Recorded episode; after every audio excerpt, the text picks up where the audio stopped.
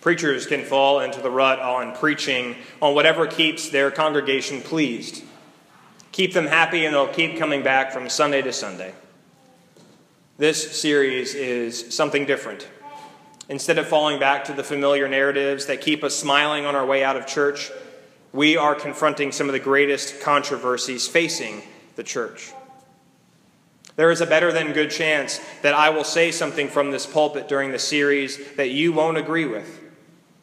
And if and when that happens, I encourage you to stay after worship. Join us for lunch and continue the conversation. We can only grow as Christians in community, and that requires some honesty, humility, and dialogue. Today, we continue the series with the topic of suicide. But now, thus says the Lord, He who created you, O Jacob, who He formed you, O Israel, do not fear. For I have redeemed you, I have called you by name, and you are mine. Would you please pray with me? May the words of my mouth and the meditations of all of our hearts be acceptable in thy sight, O Lord, our rock and our Redeemer. Amen. The year was 2003, and I was a freshman in high school. And like most high school freshmen at the time, I spent many an evening on my computer typing to my friends on something called Instant Messenger. This was long before Facebook's wild popularity. Twitter's terse communication style was far away from coming into reality, and none of us even had cameras on our cell phones. But night after night, we would sit in front of our computer screens, typing away about what we thought were the most important things in the whole wide world. One night in the spring, I waited for my parents to go to sleep, and then I snuck downstairs to get back on the computer. Most of the conversations were frivolous and limited by the speed at which our fingers could move over the keyboard. And I can't remember what the topic was that evening, but I do remember a new box opening on the screen that changed everything about my life. At the time, my best friend was dating a girl, and things were less than perfect. They fought about all kinds of stupid things, and they were the epitome of every high school relationship cliche. She, the girlfriend, was the one who sent me a message that night. And all it said was this We got in a really bad fight. He told me he's going to kill himself. I don't know what to do. We got in a really bad fight. He told me he's going to kill himself, and I don't know what to do. Suicide is ugly. It leaves families and friends reeling in whiplash. It creates guilt and unanswered questions, and it produces feelings of morbidity and fear. Suicide is controversial in the church for a number of reasons. Many churches and Christians believe that suicide is ultimately sinful and worthy of eternal damnation. To have suicidal thoughts is to not have enough faith. Some pastors will even refuse to preside over funerals for those who have committed suicide. And here's the thing if you look through the entirety of Scripture, both the Old and the New Testaments, you will not find a passage that condemns suicide. None of the prophets or the priests or the kings have anything to say about suicide or what happens to those who commit suicide. However, Augustine, an important theologian from the early church, read the commandment, Thou shalt not kill, as a prohibition against suicide. And from Augustine's reflection on the topic, suicide became a black sheep of sins in the church. For more than a thousand years, suicide was a mortal sin and an affront against God's goodness. Those who committed suicide were treated as criminals and they were refused Christian burials. And even by the 1500, those who attempted suicide, they were excommunicated from the church and then were punished by the civil authorities. You owed the government money if you tried to take your life and you failed. And still today, suicide carries an awful stigma in the realm of the church and is one that is either referred to with eternal damnation or complete and utter silence. That silence, the utter and complete darkness of a topic that is remarkably relevant for our time and reflection, is a controversy worth confronting. According to the Center for Disease Control, the CDC, on average, one person dies by suicide in the state of Virginia every eight hours. It is the 11th leading cause of death in our state, and is the second leading cause of death for people ages 10 to 34. Among high school students across the whole country, 17% seriously considered suicide in the last 12 months, and 8% attempted suicide one or more times in the last year. That means when we have our circle meeting, our youth meeting here at the church on Wednesday nights, if we have 10 kids in attendance, that means that two of them have thought about suicide in the last year. And it means that one of them has tried. If you're like me, you tend to think about young people being the most susceptible to suicide attempts. But suicide rates are actually highest among people who are middle aged and older by a lot. In fact, middle aged and older adults are nearly twice as likely to commit suicide as young people. And right now, suicide has surged to its highest levels in 30 years. When I received that message on my computer back at the beginning of high school, I grabbed my things and I was out the door before I even had a chance to really think about what I was doing. All I knew was that my friend would not make an empty threat about suicide like that, and I had to do something about it. So I grabbed my bicycle out of the garage and I started riding as fast as I possibly could in the middle of the night. He lived a couple miles away, and when I screeched into his driveway, I was drenched in sweat. I dumped the bike right there and I ran to the front door and I started banging with my fists and I yelled as loud as I could.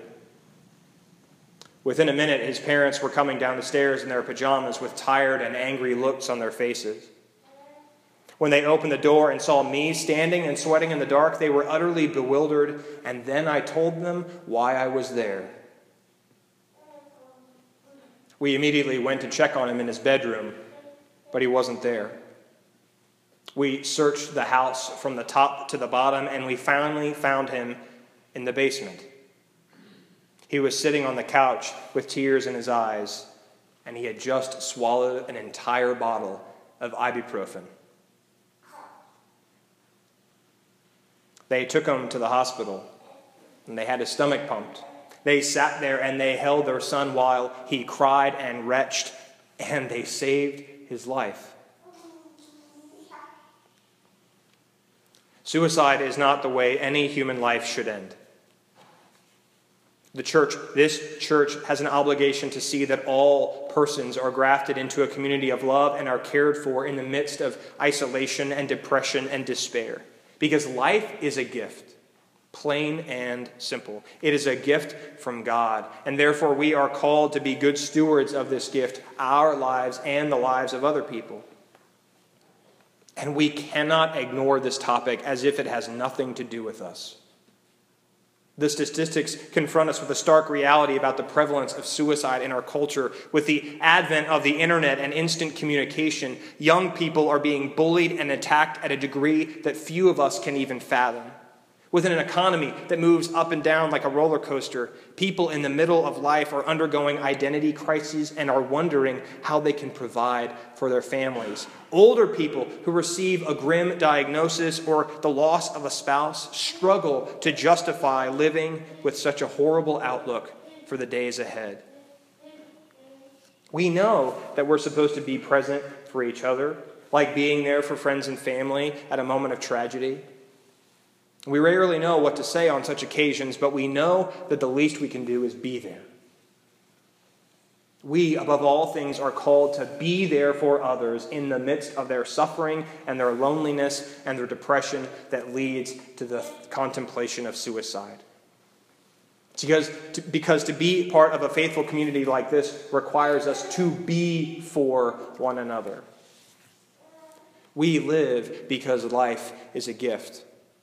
We are not our own creators. We Christians are the people who know and must learn to live by the fact that life is a gift. We live every day not as a survival technique, but through recognizing that each and every day is an opportunity to live and love in the service of God.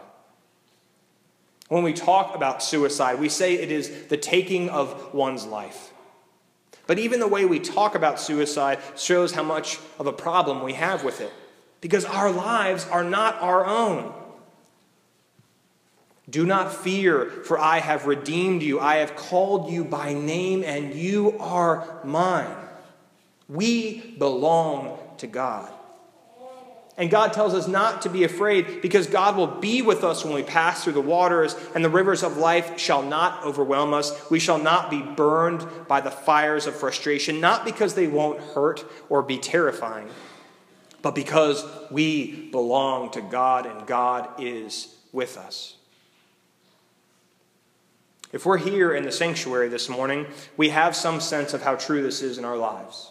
We know that God is with us. We feel God's presence in worship and are given the strength to be God's presence for others who sink under the waters of life and who feel burned by the world.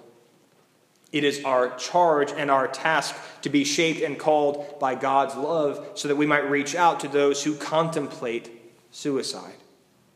We have the challenge of showing all people particularly those who see no value to their lives, how our lives are not defined by what we have done with them, but by what God can and will do with them. Six months after my friend had his stomach pumped, he tried to kill himself again. This time he did it with a hose running from his exhaust pipe into the window of his car. But his little brother heard the car door close and it woke him up in the middle of the night. And he thought he should wake up his parents. And so, in the strange and quiet time of the darkness of night, they went outside and they pulled their son out of the car and they finally got him some help. It took a long time for him to move on. It took counselors and therapists, it took friends and family, it took the power of God's grace to show him that his life could get better, that there was hope for a future, that there was something worth living for. And because people in his life were brave enough to confront his suicide attempts, he still lives today. But there will always be people that we cannot reach there will be people who feel so suffocated by the weight of the world that they will make that dreadful decision to end the life that God has given to them. And for them, for those who will die by their own hand, what will happen to them? For centuries, the church saw suicide as an unpardonable sin, something that eternally damns those who do it. Will God abandon them for making such a choice? Will God refuse to love the people who felt no love in their lives? Will the God of mercy punish them until the end of time? No. For I am convinced that neither death nor life nor angels, nor rulers, nor things present, nor things to come, nor powers, nor height, nor depth, nor anything else in all of creation will ever be able to separate us and them from the love of God in Christ Jesus our Lord. Nothing can ever separate us from that love, not even suicide. I offer this to you in the name of the Father, the Son, and the Holy Spirit one God, now and forever. Amen.